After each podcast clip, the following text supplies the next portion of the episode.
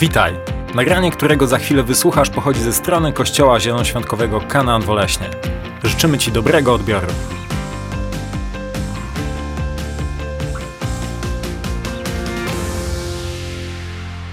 Dobrze Was widzieć. Bóg jest dobry, amen? On jest dobry.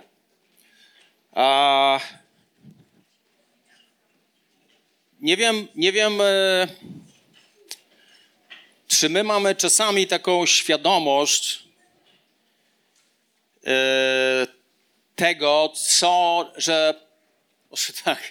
te wszystkie kazania, które są co tydzień, one totalnie nie są przypadkowe. To nie jest tak, że to może o tym powiem, wchodzę w internet, ściągam sobie, jak jest po angielsku, to sobie przetłumaczę i lecimy z kazaniem. To w ogóle tak nie działa. To w ogóle tak nie działa. Z kazaniem się chodzi. Z kazaniem się chodzi i kiedy mamy relację z Bogiem, kiedy mamy prywatny czas z Panem Bogiem, to w tym momencie Bóg zaczyna do nas mówić. Kiedy Bóg zaczyna do nas mówić, to zaczynają się tworzyć kazania. A tydzień temu mówiliśmy o tym, że Bóg jest dobrym Bogiem. Mówiliśmy o przekonaniach, że Bóg jest absolutnie dobrym Bogiem. To jest przekonanie, które jest podstawowe. Jeśli nie ma tego w twoim życiu, to wcześniej czy później się po prostu pogubisz. Wcześniej czy później. I drugie przekonanie, o którym ja chciałbym mówić, w które w tym tygodniu diabeł uderzył bardzo mocno. Bardzo mocno. I kiedyś pewnie się dowiesz, teraz nie chcemy o tym mówić, ale diabeł bardzo mocno uderzył w Kościół. Bardzo mocno uderzył w Kościół. Ja miałem takie doświadczenie, miałem takiego, może tak, jak dostałem diagnozę ze stwardnieniem rozsianym, to wtedy mnie podcięło, a w tym tygodniu po raz drugi mnie podcięło. I potrzebujemy naprawdę Bożych cudów, Bożych przełomów. Bóg będzie prowadził nas.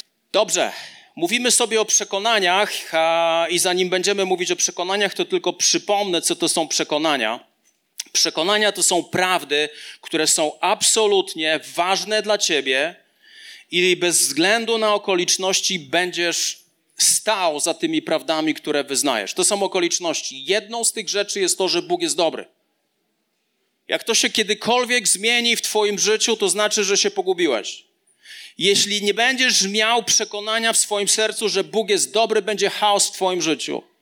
Zachorujesz, cokolwiek złego się wydarzy, będziesz zrzucał to na Pana Boga, będziesz mówił, że to jest wina Pana Boga i tak dalej i będziesz sfrustrowanym człowiekiem, który w pewnym momencie odejdzie od Boga, stracisz całą pasję, stracisz całe zaangażowanie i pójdziesz swoją drogą. Przekonania są niesamowicie istotne i drugie dzisiaj bardzo ważne przekonanie. To jest przekonanie, które rozwala moje serce, ale to nie ma co mówić o sobie, ponieważ to przekonanie rozwala serce Pana Jezusa. To przekonanie brzmi tak: bramy piekielne nie przemogą Kościoła. Bramy piekielne nie przemogą Kościoła. Ewangelia Mateusza, wersety od 16 do 18, to jest tłumaczenie Biblii Warszawskiej. Biblia mówi tak: a ja ci powiadam, ty jesteś Piotr i na tej opoce, czyli na tym kamieniu, zbuduję Kościół mój, a bramy piekielne nie przemogą go. Tu jest taka gra słów pomiędzy Petros i Petra. A Piotr był Petros, czyli mały kamyk, a Petra to jest skała. I Piotr przed chwilą wyznał, że Jezus Chrystus jest Mesjaszem, że On jest Synem Bożym i Chrystus mówi w tym momencie: zaprawdę powiadam ci, Piotrze, że ty jesteś Petros, ty jesteś kamykiem, ale ja na skale, skała to jest wyznanie, które było powiedziane o mnie, że ja jestem Mesjaszem, że jestem Synem Bożym, ja na tym zbuduję Kościół mój. Kościół nie jest budowany na żadnym człowieku. Kościół jest budowany na Jezusie Chrystusie i na tym, że On jest Panem Panów i Królem Królów. Kościół nigdy nie będzie przełamany przez moc diabła. Co pokazuje nam dwie rzeczy. Po pierwsze, Kościół jest skazany na to, aby zwyciężać, a po drugie, Kościół jest niestety, ale skazany również na to, że będziemy atakowani. że będziemy atakowani, że całe piekło będzie wychodzić, aby zaorać, aby zniszczyć Kościół, ale Jezus nam mówi, to jest przekonanie, choćby nie wiadomo, co się działo, to bramy piekielne nie przemogą Kościoła. I tak i amen. Ale porozmawiajmy dzisiaj o nas. Porozmawiajmy dzisiaj o nas. Wszystko, o czym będę mówił, będzie zaczynać się na P. Wszystko. Każdy wielki punkt będzie od literki P. I będziemy mówili sobie o kilku P. Pierwsze P to są problemy Kościoła. Kiedy patrzymy na pierwszy Kościół, jeśli przyszedłeś tutaj do Kościoła i spodziewasz się doskonałych ludzi, powiem ci tak, pomyliłeś drzwi. Tam jest sklep Lewiatan, jak sama nazwa wskazuje. Tam możesz sobie iść do Biedronki i tam są doskonali ludzie. Wiesz dlaczego? Bo ich nie znasz, ani ich nie poznasz. Po prostu robicie razem zakupy. Kościół Jezusa Chrystusa jest skomplikowanym miejscem. Kościół jest skomplikowanym miejscem, ponieważ ty w nim jesteś. Kościół Jezusa Chrystusa jest skomplikowanym miejscem, ponieważ ja tu jestem, ponieważ my wszyscy jesteśmy. To jest Kościół. I kiedy ja kocham ludzi, którzy mówią, Panie, ja modlę się, aby nasz Kościół był taki jak pierwszy Kościół. Naprawdę? Ja w życiu się tak nie będę modlił. Pierwszy Kościół to był jeden wielki chaos. Pozwólcie, że powiem wam, jak wyglądał pierwszy Kościół i jakie tam były problemy. Po pierwsze, były napięcia rasowe pomiędzy Żydami i poganami. Żydzi to są ludzie, którzy są urodzeni jako Żydzi, to są Hebrajczycy, a poganie to my. Poganie to są wszyscy inni. To są poganie. I było potężne napięcie w pierwszym kościele pomiędzy Żydami, którzy mówili, nie, do nas jest zbawienie, dla nas przyszedł Mesjasz, to jest nasz Mesjasz, to jest nasz. Wy, poganie, jesteście po prostu plugawi. Nie chcemy mieć z wami nic wspólnego. I to było pierwsze potężne napięcie w kościele pomiędzy Żydami i pomiędzy poganami. Drugie napięcie powiązane z pierwszym napięciem to był konflikt na temat obrzezania. A więc szczególnie nawróceni Żydzi cisnęli i mówili, że nie, jeśli chcesz być chrześcijaninem, jeśli Mesjasz jest twoim Panem, musisz się obrzezać. I tak powstał list do Galacjan. To jest jedyny list, gdzie Paweł nie wita, o wspaniali Galacjanie, niech was Bóg błogosławi, łaska i Pana Jezusa dla was wszystkich, jesteście święci, jesteście wybrani. Nie, Paweł dosyć szybko zaczyna. O głupi, nierozumni Galacjanie, któż was omamił? Kto was omamił? Dlatego, że Kościół w Galacji wszedł w trend, że jest potrzebne jeszcze obrzezanie i są potrzebne pewne elementy z zakonu Mojżesza, z 613 przykazań, aby ludzie mogli być zbawieni. To było potężne napięcie, które było w pierwszym kościele.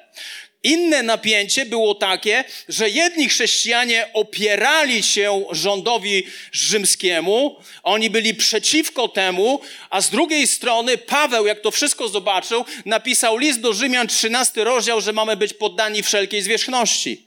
Że mamy się modlić o wszelkie zwierzchności, mamy błogosławić rząd, ale druga część chrześcijaństwa mówiła nie, musimy z nimi walczyć. To były problemy pierwszego Kościoła.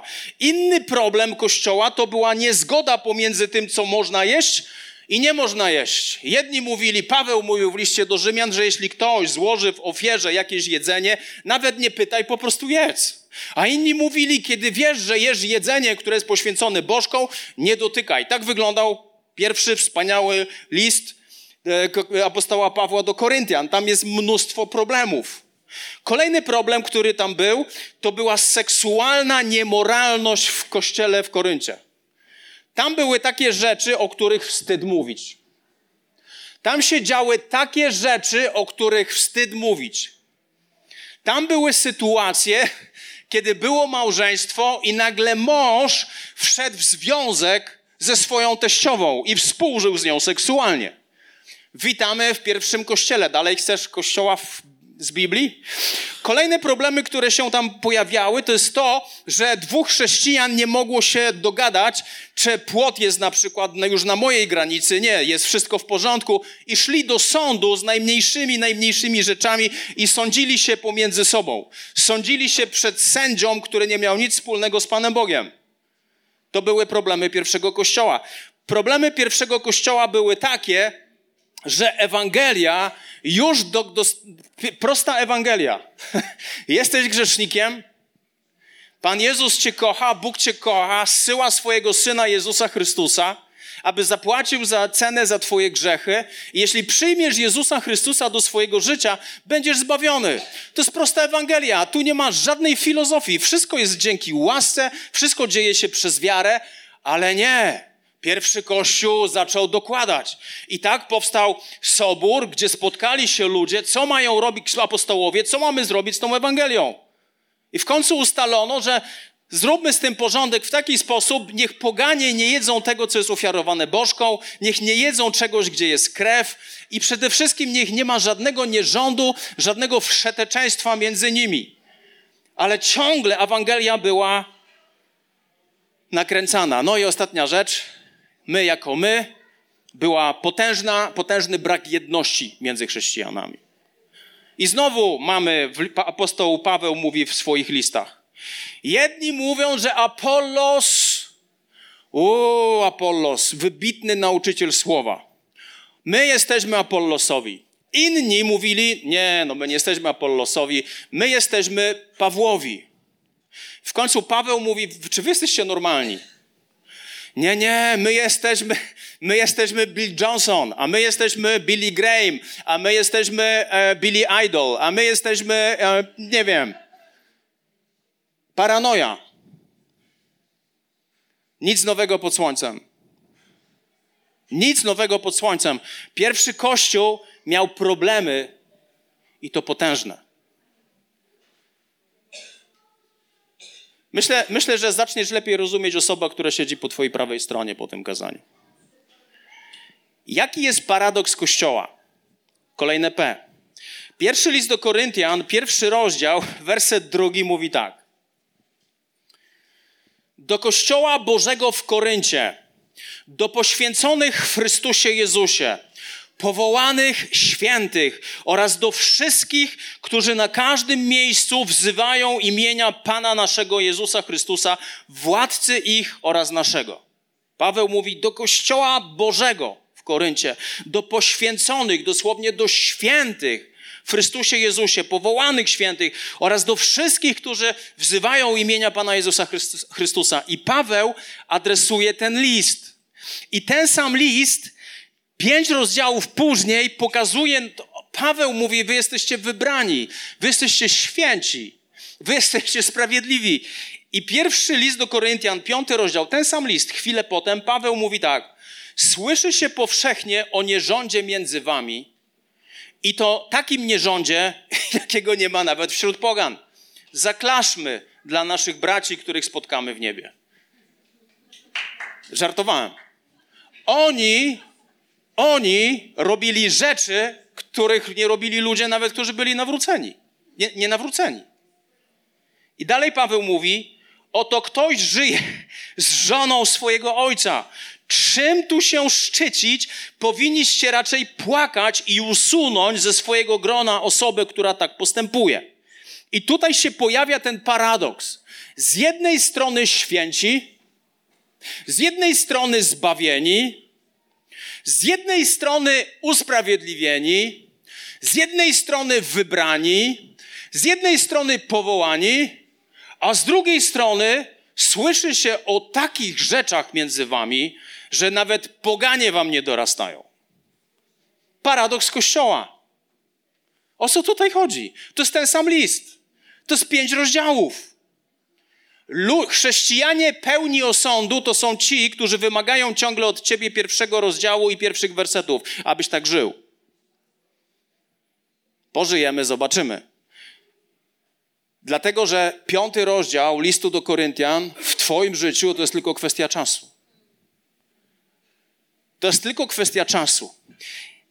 O co chodzi w tym wszystkim. Ja wam to wszystko wyjaśnię. Cieszycie się? Będziesz jadł dzisiaj rosół? A ja wam to wszystko wyjaśnię. I kolejne P się pojawia: przemiana Kościoła.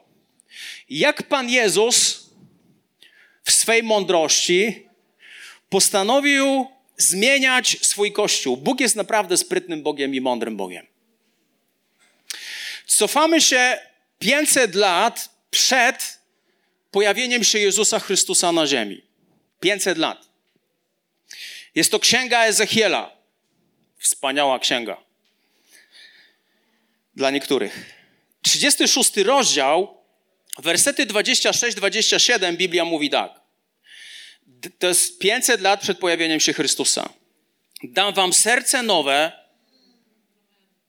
nowego ducha włożę w wasze wnętrza. Usunę z was serce kamienne, czyli te, z którym się rodzisz. A dam wam serce mięsiste, czyli te, które dostajesz, jak się coś zmienia w twoim życiu. Dalej mówi Ezechiel: mojego ducha włożę w wasze wnętrze i sprawię, że będziecie postępować według moich ustaw i będziecie przestrzegać moich praw i stosować je. Jeszcze raz. Mojego ducha włożę w wasze wnętrze i ja sprawię, że będziecie postępować według moich ustaw, będziecie przestrzegać moich praw i dostosować je. 500 lat przed Chrystusem ten fragment jest totalnym szokiem.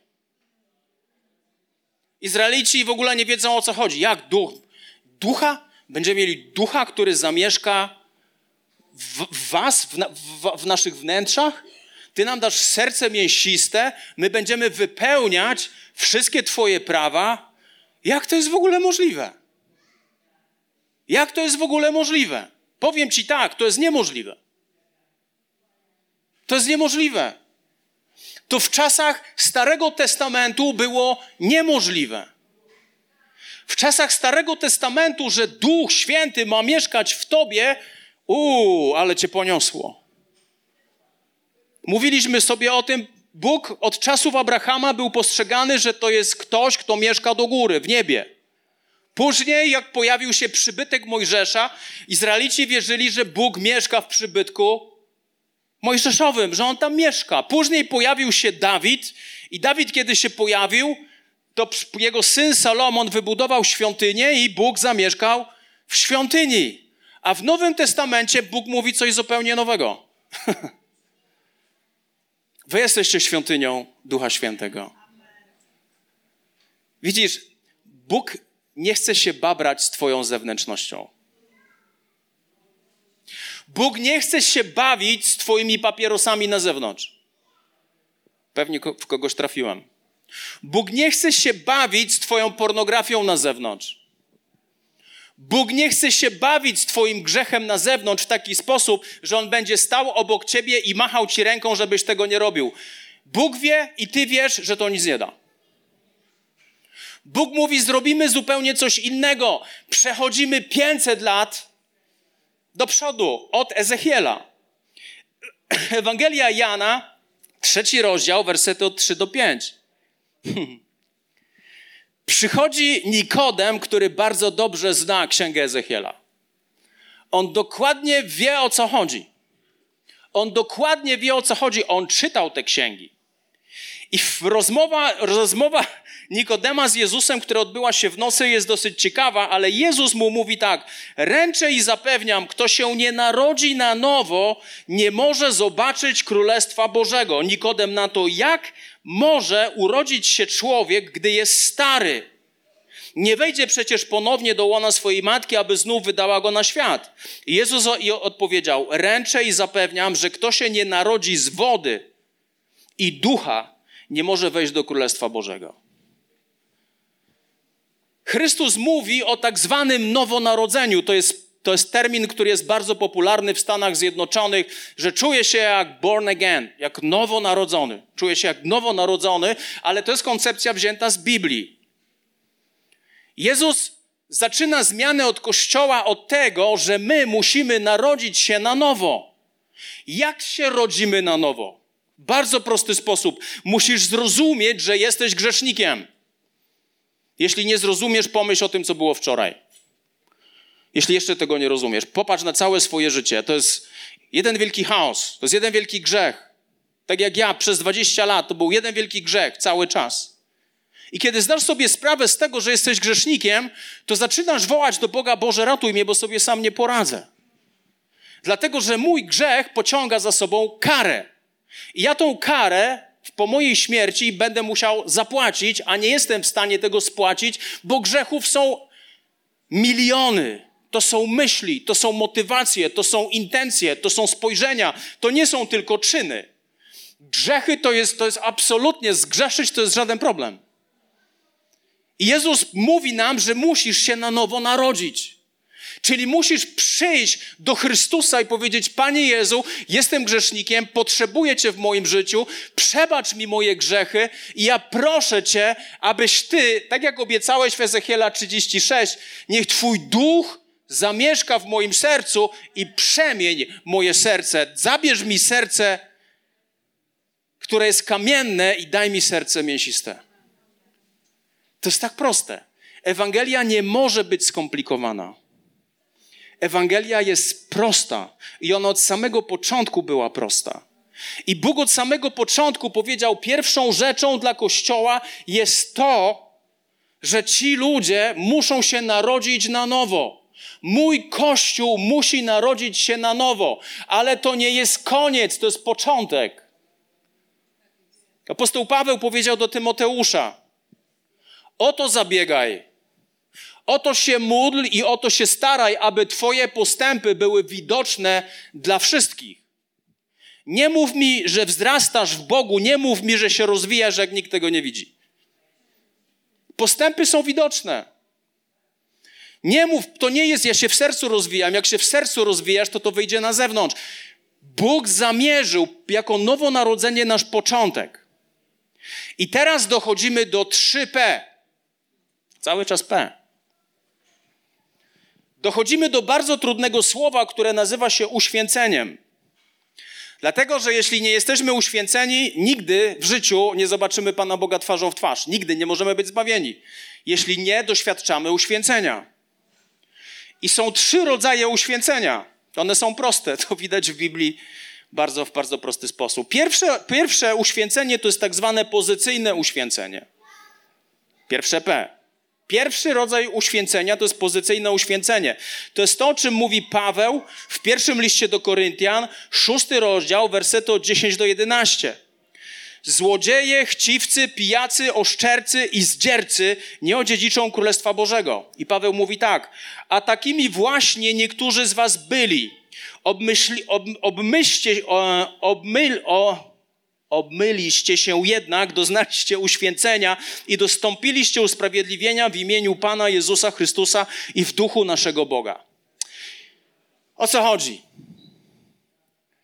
Jeśli przychodzisz do Boga, jeśli rodzisz się na nowo, jeśli podajesz Mu swoje życie, Bóg przemienia twoje serce. To się staje serce, które jest mięsiste, to się staje sercem, które chce czynić dobrze, to jest serce, które nie cieszy się z grzechu i to jest Duch Święty, który mieszka w tobie. Okej? Co to oznacza? Oznacza to jeszcze jedną rzecz, że my jesteśmy usprawiedliwieni. My jesteśmy sprawiedliwi. My jesteśmy święci dzięki temu, co Jezus Chrystus zrobił na krzyżu. Nasza pozycja jest taka, że jestem święty, że jestem sprawiedliwy, że Bóg nie ma nic do mnie, Bóg mnie błogosławi, jestem Jego synem, Ty jesteś, jeśli jesteś kobietą, jesteś Jego córką, jesteś Jego własnością. To jest pozycyjne uświęcenie. Podsumował to apostoł Paweł w Efezjan w 1 rozdziale i 1 wersecie. Paweł z woli Boga, apostoł Chrystusa Jezusa, do świętych zamieszkałych w Efezie, wiernych w Chrystusie Jezusie. Paweł mówi, a ten cały list do Efezjan jest skierowany do ludzi, którzy poddali swoje życie Jezusowi. Jesteście święci. Wasza pozycja jest taka, że kiedy oddaliście mi swoje życie, ja was uświęciłem. Jesteście sprawiedliwi w moich oczach. To jest pierwszy rodzaj uświęcenia. To się tutaj nie kończy. Dlaczego to się tu nie kończy? Bo mamy coś, co może być błogosławieństwem i przekleństwem. Tak zwana wolna wola. Tak zwana wolna wola. Mogę sobie siedzieć, zapalić papierosa, mogę napić się wódki, mogę obejrzeć sobie pornografię, mogę, nie wiem, mogę zrobić cokolwiek, bo mam wolną wolę. Bo mam wolną wolę. Fajnie, jestem święty, jestem sprawiedliwy, fajnie, ale ciągle mam wolną wolę. I ta wolna wola prowadzi nas do drugiego P, które nazywa się progresywnym uświęceniem. Jest pozycyjne albo pozycjonalne uświęcenie, a drugie jest progresywne, czyli postępowe. List do Efezjan, 4 rozdział, wersety od 20 do 24. Wy jednak nie tak nauczyliście się Chrystusa, bo przecież to Jego usłyszeliście i w Nim was pouczono, jako że prawda jest w Jezusie. Wiecie, że macie zedrzeć z siebie starego człowieka, który hołdował dawnemu sposobowi życia i którego niszczyły zwodnicze żądze. Zamiast tego macie poddawać się odnowie w duchu waszego umysłu i oblec się w nowego człowieka stworzonego według Boga w sprawiedliwości i świętości prawdy. Jeden fragment tylko wam przytoczyłam. Paweł mówi: przemieńcie się, poddawajcie się przemianie waszego umysłu. Jesteście zbawieni, to jest wasza pozycja wyjściowa. Jesteś zbawiony, ale teraz w czasie tego uświęcenia, które będzie progresywne, przemieniajcie swoje życie ze względu na siebie i ze względu na innych ludzi. Jeśli ty się w ogóle nie zmieniasz, to robisz sobie krzywdę, przede wszystkim sobie. Potem robisz krzywdę ludziom, którzy cię znają, a potem robisz krzywdę wszystkim ludziom dookoła. Niech twoje postępy będą widoczne dla wszystkich. Niech coś się zmienia. Niech coś się zmienia. Niech coś się zmienia w twoim charakterze. Niech coś się zmienia w twoim myśleniu. Paweł mówi: bądźcie tymi, którzy ciągle zdejmują z siebie stary sposób życia, poddają się odnowie i ciągle idziecie do przodu. Paweł w liście do 1 Tesaloniczan w 4 rozdziale, wersety od 3 do 8, Biblia mówi tak. Wolą Bożą jest wasze uświęcenie, powstrzymanie się od nierządu. Każdy z was powinien wiedzieć, w jaki sposób dbać o świętość, o godność w swoim pożyciu, nie ulegać namiętnościom jak poganie, którzy Boga nie poznali. Niech nikt w tej sprawie nie dopuszcza się wykroczeń, nie oszukuje swojego brata, gdyż Pan wymierzy za to karę. To wam zresztą zapowiadaliśmy i poświadczaliśmy. Wiedzcie, że Pan powołał nas nie do nieczystości, ale do uświęcenia. Kto ten fakt lekceważy nie człowieka, lecz Boga, tego, który nas obdarza swoim Duchem Świętym. Paweł mówi: musicie się zmieniać. Paweł mówi do nas: musicie się przemieniać, musicie się zmieniać. Musicie pozbywać się grzesznego sposobu myślenia, musicie pozbywać się grzechu, musicie pozbywać się grzesznych postaw. Cały czas musicie się zmieniać. I Paweł mówi, to jeśli nie jesteś człowiekiem, który się uświęca, kto ten fakt lekceważy, to nie lekceważysz człowieka, lecz Boga.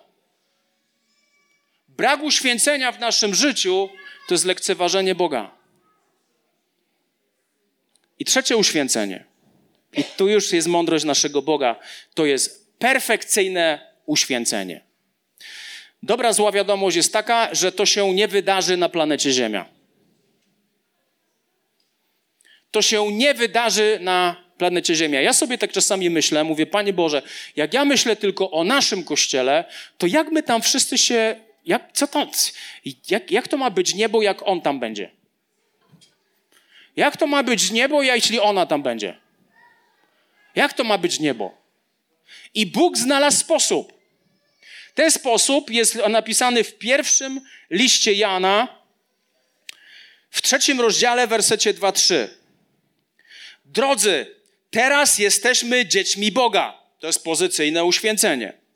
A kim będziemy, to się jeszcze okaże, choć już wiemy, że gdy się okaże, będziemy podobni do Niego, perfekcyjne uświęcenie, gdyż zobaczymy Go takim, jakim jest.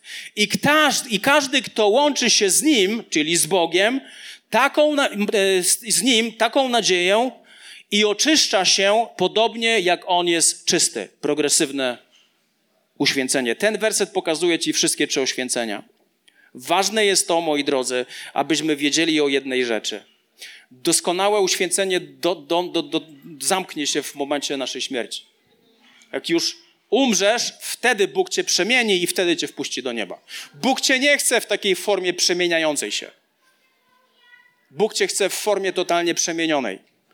Nierealne, abyśmy my mogli stanąć przed Bogiem tacy, jacy jesteśmy. Nasza pozycja jest taka, że jesteśmy sprawiedliwi, usprawiedliwieni w oczach Boga. Jesteśmy zbawieni. Ale później ciężko jest z tym dowodem naszego zbawienia, dowodem tego, że jesteśmy inni. To jest progresywne uświęcenie. I finalnie następuje perfekcyjne uświęcenie. W momencie, kiedy żyjemy z Bogiem, umieramy, jesteśmy doskonali. Czyli co? Mogę żyć tak, jak chcę? No właśnie nie. No właśnie nie. Dlatego, że w progresywnym uświęceniu jest prawo siania i zbierania. Cokolwiek zasiewasz, zbierzesz. Czy dobre, czy złe, zbierzesz. Jeśli żyjesz w grzechu, to będziesz zbierał konsekwencje grzechu. Jeśli żyjesz w duchu, jeśli jesteś człowiekiem, który myśli bardziej o innych niż o sobie, będziesz zbierał dobre konsekwencje tego. Nasze progresywne uświęcenie powoduje, że im więcej grzechu, tym bardziej oddalasz się od Boga, aż w końcu On nie będzie ci potrzebny. Ludzie nie oddalają się od Boga z dnia na dzień. Ludzie nie odchodzą od Boga, w sobotę, nie chcę już mieć z Bogiem nic wspólnego i nie idę w niedzielę do kościoła i już nie chcę mieć nic wspólnego z Panem Bogiem. Nie, to jest również progresywne. To jest proces. To jest krok po kroku. To jest grzech, kolejny grzech, rozwijanie grzechu, zero relacji z Bogiem, zero relacji z Jego Słowem, zero relacji z Kościołem i powolutku odchodzisz. Moim pragnieniem jest to, aby każdy z nas dobiegł do końca. To jest moje marzenie i pragnienie, aby każdy dobiegł do końca. Od kogo to zależy? Tylko i wyłącznie od ciebie. Tylko i wyłącznie od ciebie. I teraz, jak następuje przemiana w naszym życiu? Jak następuje to progresywne uświęcenie? Ja wam powiem tak, ja starym sobą jestem już totalnie znudzony. Zmęczony i znudzony. Ja nie chcę ciągle popełniać tych samych błędów. Ja nie chcę ciągle mówić ludziom, jak ktoś się mnie spyta, co Bóg do ciebie powiedział w ostatnim czasie, to przypomnę mu to, co rok temu mi Bóg powiedział. Ja chcę być człowiekiem, który żyje w bardzo dużej bliskości z Nim. Bo nasza przemiana, kochani, następuje przede wszystkim, przemiana, przez Słowo. List do Rzymian, 12 rozdział, 2 werset. Nie podporządkowujcie się już wzorcom tego wieku, niech was przeobraża nowy sposób myślenia, abyście potrafili rozpoznać, co jest wolą Bożą, co jest dobre, przyjemne i doskonałe. Boże Słowo przemienia nasze myślenie. Boże Słowo przemienia nasze myślenie. My potrzebujemy ciągle Bożym Słowem atakować nasz umysł. Nie tylko to czytać, nie tylko słuchać, ale wprowadzać w życie. Musimy zacząć rosnąć. Musi się coś zacząć w nas zmieniać. Nie możemy reagować tak samo na problemy, jak reagowaliśmy rok temu. Nie możemy funkcjonować w taki sam sposób. Musi się zmienić nasze myślenie przez Boże Słowo. Druga rzecz, zmieniamy się przez Bożą obecność. Czas uwielbienia, jeśli on jest tylko tutaj, to ci współczuję. Potrzebujesz czasu uwielbienia również w swoim domu, w samochodzie, gdziekolwiek jesteś. Miej ten czas uwielbienia. 2 Koryntian 3,18. My wszyscy więc odsłoniętą twarzą, odbijając niczym w zwierciadle chwałę Pana, przeobrażamy się na obraz tej samej chwały, z chwały w chwałę, jak to sprawia Duch Pana. Kiedy przychodzisz do Boga, nic nie udając, kiedy przebywasz w Jego obecności, kiedy jest czas uwielbienia, kiedy słuchasz tego, co jest budujące, kiedy jesteś w czymś takim, to w tym momencie Bóg będzie cię przemieniał. Bóg będzie cię zmieniał. Bóg będzie dokonywał zmiany. Największy fanatyzm w chrześcijaństwie, to jest szczególnie charyzmatyczny fanatyzm, polega na tym, że jak ktoś się o ciebie pomodli, to wszystko będzie dobrze. Guzik, prawda. To nie jest Ewangelia, to jest McDrive. To jest McDonald's. To w ogóle tak nie działa. To jest proces. To jest proces. Nie wierz szybkiej Ewangelii. Nie wierz takiemu fast foodowi. To jest proces. Przemieniasz się przez Boże Słowo. Przemieniasz się, że spędzasz z Nim czas. Nie, że raz spędzisz z Nim czas. Wiecie, ja w moim życiu miałem kilka bardzo poważnych spotkań z Bogiem. Poważnych, namacalnych. Myślałem, że Bóg siedzi obok mnie na krześle. Ale to nie rozwiązało wszystkich moich problemów. To nie rozwiązało absolutnie wszystkich moich problemów. To było mi potrzebne w tym czasie, okej? I idziemy dalej. A zmiana polega w naszym życiu. Słowo, to jest proces uświęcenia. Słowo, Boża obecność i kolejna rzecz, której bardzo nie lubisz. I to jest hit. I to jest crescendo. Wiesz, co nas najbardziej zmienia? Kościół. Powiem ci tak. Kościół nie jest moim wymysłem, Kościół nie jest twoim wymysłem. Kościół jest czymś, co stworzył Bóg. Kościół jest czymś, co stworzył Bóg. Przypowieści Salomona, 27 rozdział, werset 17. Bardzo zachęcający. Nikt tego nie czyta na kazaniach małżeńskich, a powinno się. Żelazo ostrzy się żelazo, a człowieka ostrzy człowiek. Amen.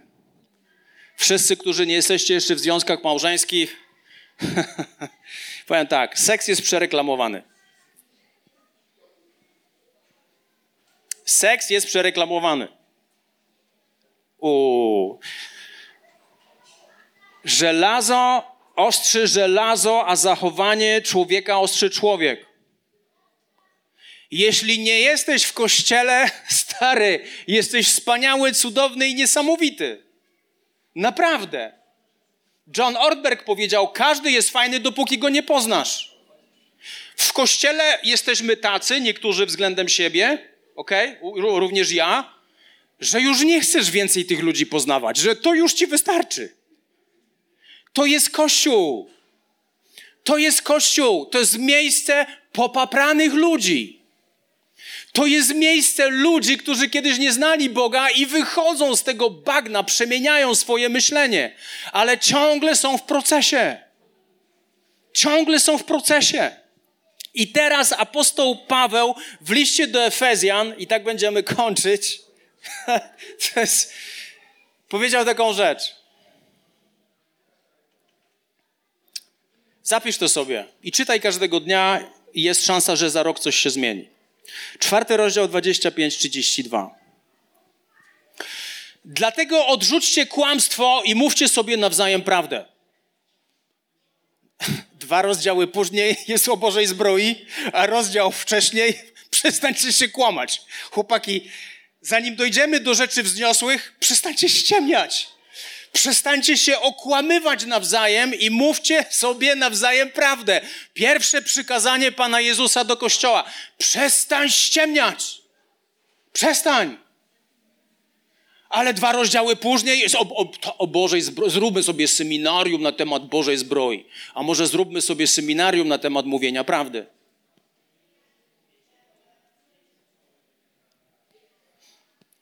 Seminarium na temat mówienia prawdy. Ja pamiętam, jak nasze dzieci, jak masz 2 dzieci w jednym czasie i jest zawsze konflikt, kto co zrobił i każdy ma tą samą wersję. To nie ja. A więc ja jako mąż Boży mówię, dobra, jak byli młodsi, to działało. Mówię, usiądźcie tutaj. Ja za chwilę się pomodlę, aby Bóg objawił swoją prawdę. I jeśli ktoś kłamie, że to nie on, to stąpi ogień i zamienisz się za chwilę po prostu w popiół w imieniu Pana zastępów. A więc oni siadali i już widziałem te twarze, już widziałem, że już się zaczyna powolutkie wymiękanie i mówię, Panie Boże, dobra, ja to zrobiłem. Dobra. To jest bojaźń przed Bogiem. Bojaźń przed Bogiem. To już nie działa. Dzieje apostolskie, 5 rozdział, Ananiasz i Safira. To już nie były żarty, to były fakty. Przychodzisz do kościoła, mówisz, że sprzedałeś swoją rolę za takie pieniądze, okazało się, że okłamałeś i masz pogrzeb za darmo od razu. Wynoszą cię i do widzenia. Jak nie kochać Boga? Pamiętajcie, Bóg jest dobry. Bóg zamanifestował swoją prawdę. Dlatego odrzućcie kłamstwo i mówcie sobie prawdę. Jesteśmy przecież dla siebie jakby członkami jednego ciała. Gniewajcie się, lecz nie grzeszcie. Niech słońce nie zachodzi nad waszym gniewem i nie dawajcie diabłu przystępu. Znowu do kościoła. Za chwilę o Bożej zbroi. O zwierzchnościach, trudne rzeczy. Artemida Efeska, bogini, panuje w Efezie. A Paweł mówi, dobra, to przejdźmy do takich konkretów. Jak kradniecie, to przestańcie kraść. I raczej ciężko pracuje, aby miał z czego wspierać potrzebujących. Niech z waszych ust nie wychodzi żadne zepsute słowo. Mówcie tylko o tym, co dobre dla zbudowania w potrzebie, tak by na słuchających mogła spływać łaska. Nie zasmucajcie też Bożego Ducha Świętego, którym was opieczętowano na dzień odkupienia. Usuńcie spośród siebie wszelką gorycz, gwałt, gniew, krzyk, oszczerstwo. Nie tolerujcie po swojej stronie najmniejszej niegodziwości. Bądźcie jedni dla drugich, mili i serdeczni. Przebaczajcie sobie nawzajem, podobnie jak wam Bóg przebaczył w Chrystusie. Skracając wszystko do P. Po pierwsze, prawda. Mówcie prawdę. Lepiej jest powiedzieć smutną, trudną prawdę, aniżeli piękne kłamstwo. Zacznij mówić prawdę i przestań ściemniać. To zmieni twoje życie. Będziesz miał więcej przyjaciół i mniej zarazem. Nie musisz kłamać. Kłamstwo wrzuca cię w niewolę. Kolejna rzecz, o której mówi Paweł, gniewajcie się, ale nie grzeszcie, pożegnaj gniew przed zachodem słońca. Wiecie, co to jest gniew? Gniew jest okej. Ale gniew, z którym romansujesz, już nie jest okej. Wczoraj miałem takie spotkanie. Ktoś mnie bardzo zranił wczoraj. Nikt z mojej rodziny. Ktoś mnie bardzo zranił. Bardzo. Miałem zmasakrowany dzień. Boże, już mówię do mojej Krysi, napiszę do tej osoby, nie, nic nie pisz, to nie ma sensu. No i rzeczywiście to by nie miało żadnego sensu, tylko nakręciłoby bezsensowną spiralę. Wiedziałem o jednej rzeczy. Gniewajcie się, lecz nie grzeszcie, niech słońce nie zachodzi nad waszym gniewem. Musiałem załatwić to wczoraj, zanim poszedłem spać. Czy masz taką postawę w swoim sercu? Bo jeśli jest gniew w twoim życiu i jeśli go ciągle kręcisz w kółko i w kółko i w kółko i w kółko, to on cię w końcu zabije. Kolejne P. Pracuj. Nie ma tu żadnej filozofii. Pracuj, aby być błogosławieństwem dla innych. Kolejna rzecz. Pozytywne słowa. Miej w swoim życiu nawyk, że kiedy już się odzywasz, mów pozytywne słowa. Bądź inspiracją dla innych. To jest trudne, to jest bardzo, bardzo trudne, ale pozytywne słowa, które mogą kiedyś kogoś zbudować. Wiecie, szczerze, to nie do końca interesuje mnie, co słychać u ciebie w życiu, interesuje mnie to, co Bóg mówi do ciebie. Bo to jest pozytywne i to ma moc przemienić twoje życie. Nie wiem, czy zauważyłeś, ale bądźmy szczerzy. Generalnie, już nie mówiąc o tym kościele. Ale niektórych ludzi unikamy, prawda? Żeby z nimi nie gadać, jak masz dobry czas. Dlaczego? Bo nie chcesz stracić tego przez czyjeś opowieści na lewo i prawo. Wiecie, co jest straszne w świecie chrześcijańskim? Też P. To są plotki. O tym mówiliśmy ostatnio. Plotka to jest wiadomość, która jest pewna tylko z jednej strony.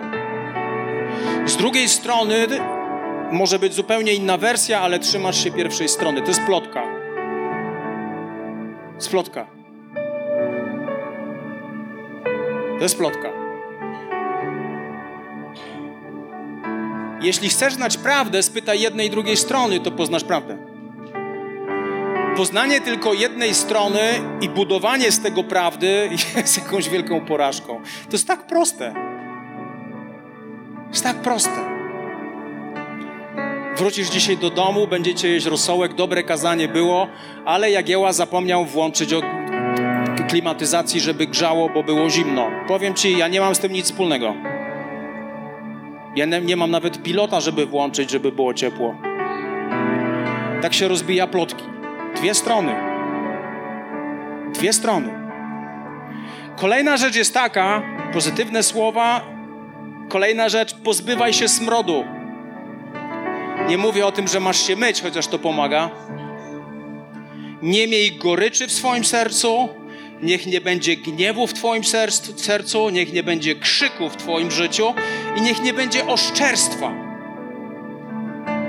Oszczerstwo to jest pozorna prawda. Kolejne P, postawa serdeczności. Jak ja to wszystko wymyśliłem. Postawa serdeczności. I ostatnie P, przebaczenie. Witam cię w kościele, który jest polem ćwiczebnym, abyś mógł się uczyć przebaczać.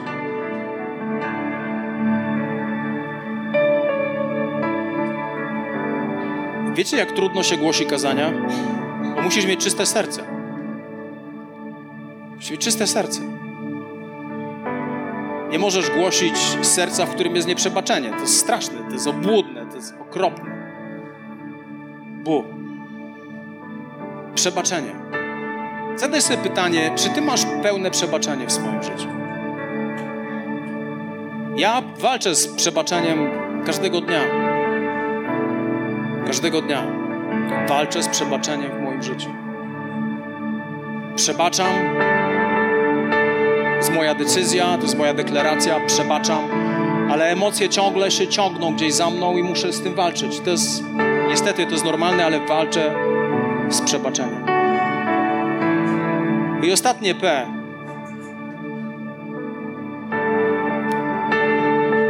To jest personalne podejście Jezusa do Kościoła.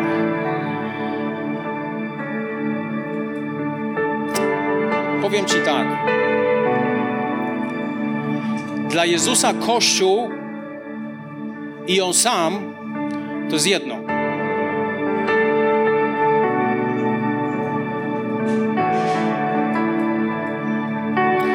Dla Jezusa Kościół i On sam to jest jedno.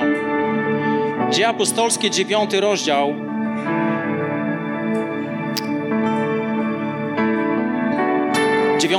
Wersety od 3-5. To jest sytuacja, kiedy apostoł Paweł, jeszcze nie apostoł, Saul, jedzie wściekły, aby prześladować kościoły. 3 werset mówi, gdy był w drodze do Damaszku, już zbliżał się do miasta, otoczyło go nagle światło pochodzące z nieba. Padając na ziemię usłyszał głos, Saulu, Saulu, dlaczego mnie prześladujesz? Paweł nie mógł prześladować Jezusa, bo Jezus już siedział po prawicy Ojca. I dalej Biblia mówi tak. Kim jesteś, Panie? Zapytał. Ja jestem Jezus, usłyszał, którego Ty prześladujesz. Paweł nie prześladował. Paweł myślał, że nie prześladował Jezusa, ale Jezus mówi, dla mnie Kościół i ja to jest jedno. Kościół i ja to jest jedno. Dlatego, że my jesteśmy, Biblia mówi, jesteśmy ciałem Chrystusa. O tym mówi znowu cały list pierwszy do Koryntian. Jesteśmy ciałem Jezusa. Każdy z nas ma różną rolę do odegrania, różną funkcję. Jesteśmy różnymi członkami, ale my jako Kościół jesteśmy Jego ciałem.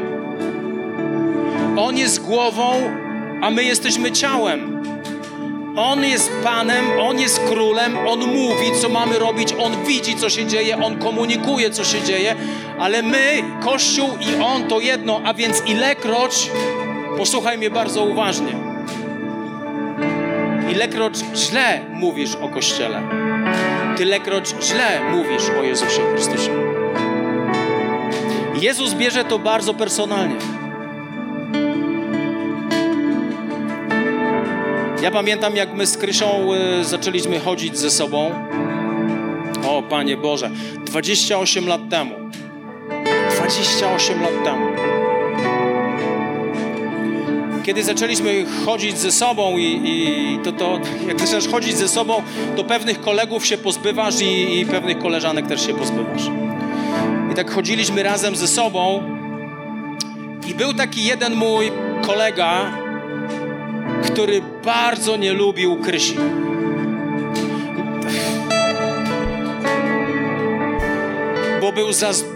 Bo ona zabrała mu mnie, a my byliśmy kumplami, my się widzieliśmy codziennie razem, robiliśmy różne rzeczy. I on nie lubił Krysi. Co to spowodowało? Że ja przestałem jego lubić. Bo moja Krysia była moją narzeczoną. Mówiąc językiem biblijnym, była moją oblubienicą.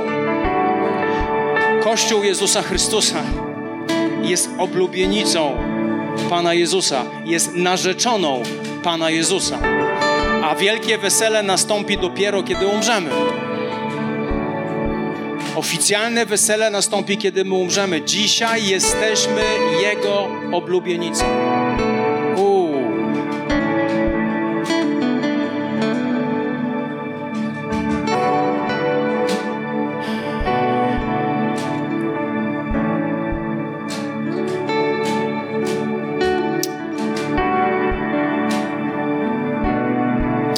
Daję Ci czas, abyś poczuł trochę emocje Pana Jezusa odnośnie Kościoła. To nie jest grupa ludzi. To nie jest zbiorowisko. To są ludzie, za których Jezus Chrystus za każdego z nas zapłacił potężną cenę, abyś mógł być częścią tego. Jedyna opcja, abyś był w tym Kościele, to musisz pojednać się z Bogiem. I Jezus Cię bierze takiego, jakim jesteś. I Jezus będzie Cię przemieniał i to będzie trwało przez całe Twoje życie. Ale chcę, żebyś poczuł emocje Pana Jezusa. Podejmij taką decyzję w swoim życiu. Panie Boże, ja nie będę źle mówił o żadnym Kościele. To jest Kościół Jezusa Chrystusa. Bez względu na to, jaki On jest, to jest Kościół Jezusa Chrystusa. Czy rodzic kocha bardziej zdrowe dziecko niż chore dziecko? Nie, kocha tak samo. Jezus tak samo kocha zdrowy Kościół i tak samo kocha chory Kościół. Tak samo kocha dobre dzieci i tak samo kocha złe dzieci, które się gubią w swoim chrześcijaństwie.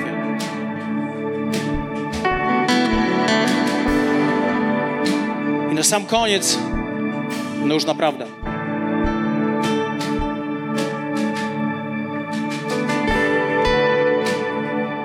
Powiem wam historię. Prawdziwą. Pewien pastor doszedł do takiego miejsca w swoim życiu, że powiedział, że ma tak dosyć, że zamyka kościół, kończy bycie pastorem, że ma tego po prostu dosyć. Że żelazo już zaostrzyło żelazo. i postanowił zrobić ostatnią rzecz. Pogrzeb kościoła.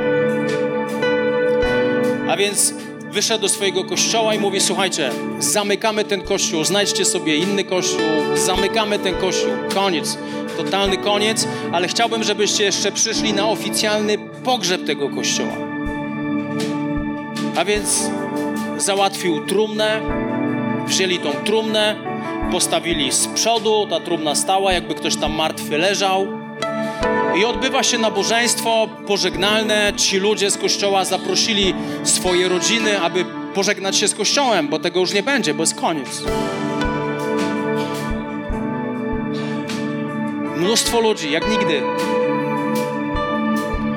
I ten pastor mówi, wygłosił kazanie, mówi, to jest koniec. Ja nie mam sił, poddaję się, rezygnuję z tego, za dużo się wydarzyło. Chciałem, żebyście na sam koniec, tak powiedział, podeszli do trumny, jak się żegna martwego człowieka. Pożegnajcie się z kościołem. I to jest koniec. Otworzono wieko, żeby było jeszcze bardziej symbolicznie. Ludzie zaczęli podchodzić. Podeszli do kościoła, popatrzyli w trumnę. Każdy, kto popatrzył w trumnę, zaczynał płakać i odchodził.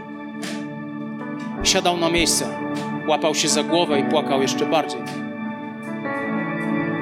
I wszyscy przyszli się pożegnać i wszyscy wrócili na miejsca i wszyscy płakali.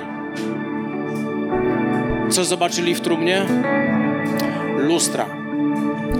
Kiedy patrzyli do trumny, widzieli siebie. To był pogrzeb ich samych. To był pogrzeb ich samych. Co się stało z tym kościołem? Nastąpiło zmartwychwstanie. Ten kościół się przebudził, poszedł dalej, szedł dalej i się dalej rozwijał. W kościele chodzi o coś więcej.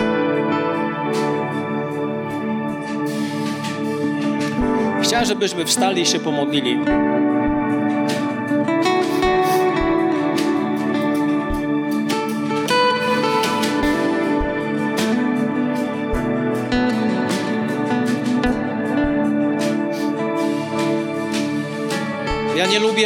Ja nie lubię przechodzić do rzeczy w taki sposób łapu-capu. Pomodlimy się, pójdziemy, koniec. Nie. Ja bym chciał, żebyś przeprosił Boga, przeprosiła Boga za to, ilekroć źle wypowiedziałeś, wypowiedziałaś się odnośnie jakiegokolwiek Kościoła Jezusa Chrystusa. Ale szczególnie mówimy w naszym kontekście, ilekroć źle mówiłeś o tym Kościele. Panie Jezu, my chcemy przyjść do Ciebie, Duchu Święty. Chcemy modlić się, abyś przemieniał nasze życie. Chcemy Cię przeprosić, Duchu Święty, za każdy grzech w naszym życiu, ale przede wszystkim za grzech mówienia źle o Kościele. Mówienia źle o tym Kościele.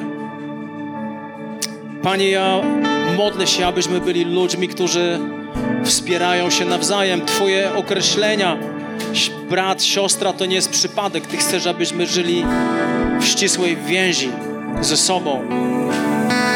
Abyśmy, Panie, okazywali sobie szacunek, abyśmy okazywali sobie przebaczenia, abyśmy pozbywali się wszelkiego smrodu, abyśmy mówili prawdę. Niech Twoja łaska wypełni ten dom. Niech Twoja łaska wypełni ten Kościół. Niech Twoja łaska wypełni, Duchu Święty, nasze serca.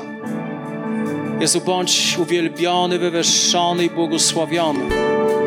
Ja dziękuję Ci za ten Kościół i moje przekonanie jest takie, że bramy piekielne nie przemogą Twojego Kościoła. Panie, my się nie zatrzymujemy, my idziemy dalej. My chcemy, Panie, iść dalej i dalej, i dalej, i dalej. I wiemy, że przyjdzie czas, kiedy będziemy wielbić Cię, wywyższać Cię i patrzeć na wszelki trudny czas z innej perspektywy. Modlę się, Duchu Święty. Błogosław każdego z nas. Niech wypełnia nas, Panie, Twoje przebaczenie. Niech wypełnia nas to, co pozytywne. Niech wypełnia nas Twój pokój, abyśmy byli tymi, którzy błogosławią, a nie tymi, którzy sieją zamęt, ale tymi, którzy błogosławią. W imieniu Jezusa. Witaj ponownie. Dziękujemy za wysłuchanie tego nagrania i mamy nadzieję, że pomoże Ci ono zbliżyć się do Boga. Jeśli dziś podejmujesz decyzję o zaufaniu Jezusowi i uznaniu Go Twoim Zbawicielem, to chcemy Ci pogratulować. Modlimy się o Boże działanie w Twoim życiu i zapraszamy Cię serdecznie do Kanaanu, ponieważ wierzymy, że Kościół, czyli wspólnota wierzących ludzi, to najlepsze miejsce do wzrostu i rozwoju duchowego. Szczegóły dotyczące naszych spotkań znajdziesz na stronie www.kanaan.pl oraz w naszych mediach społecznościowych.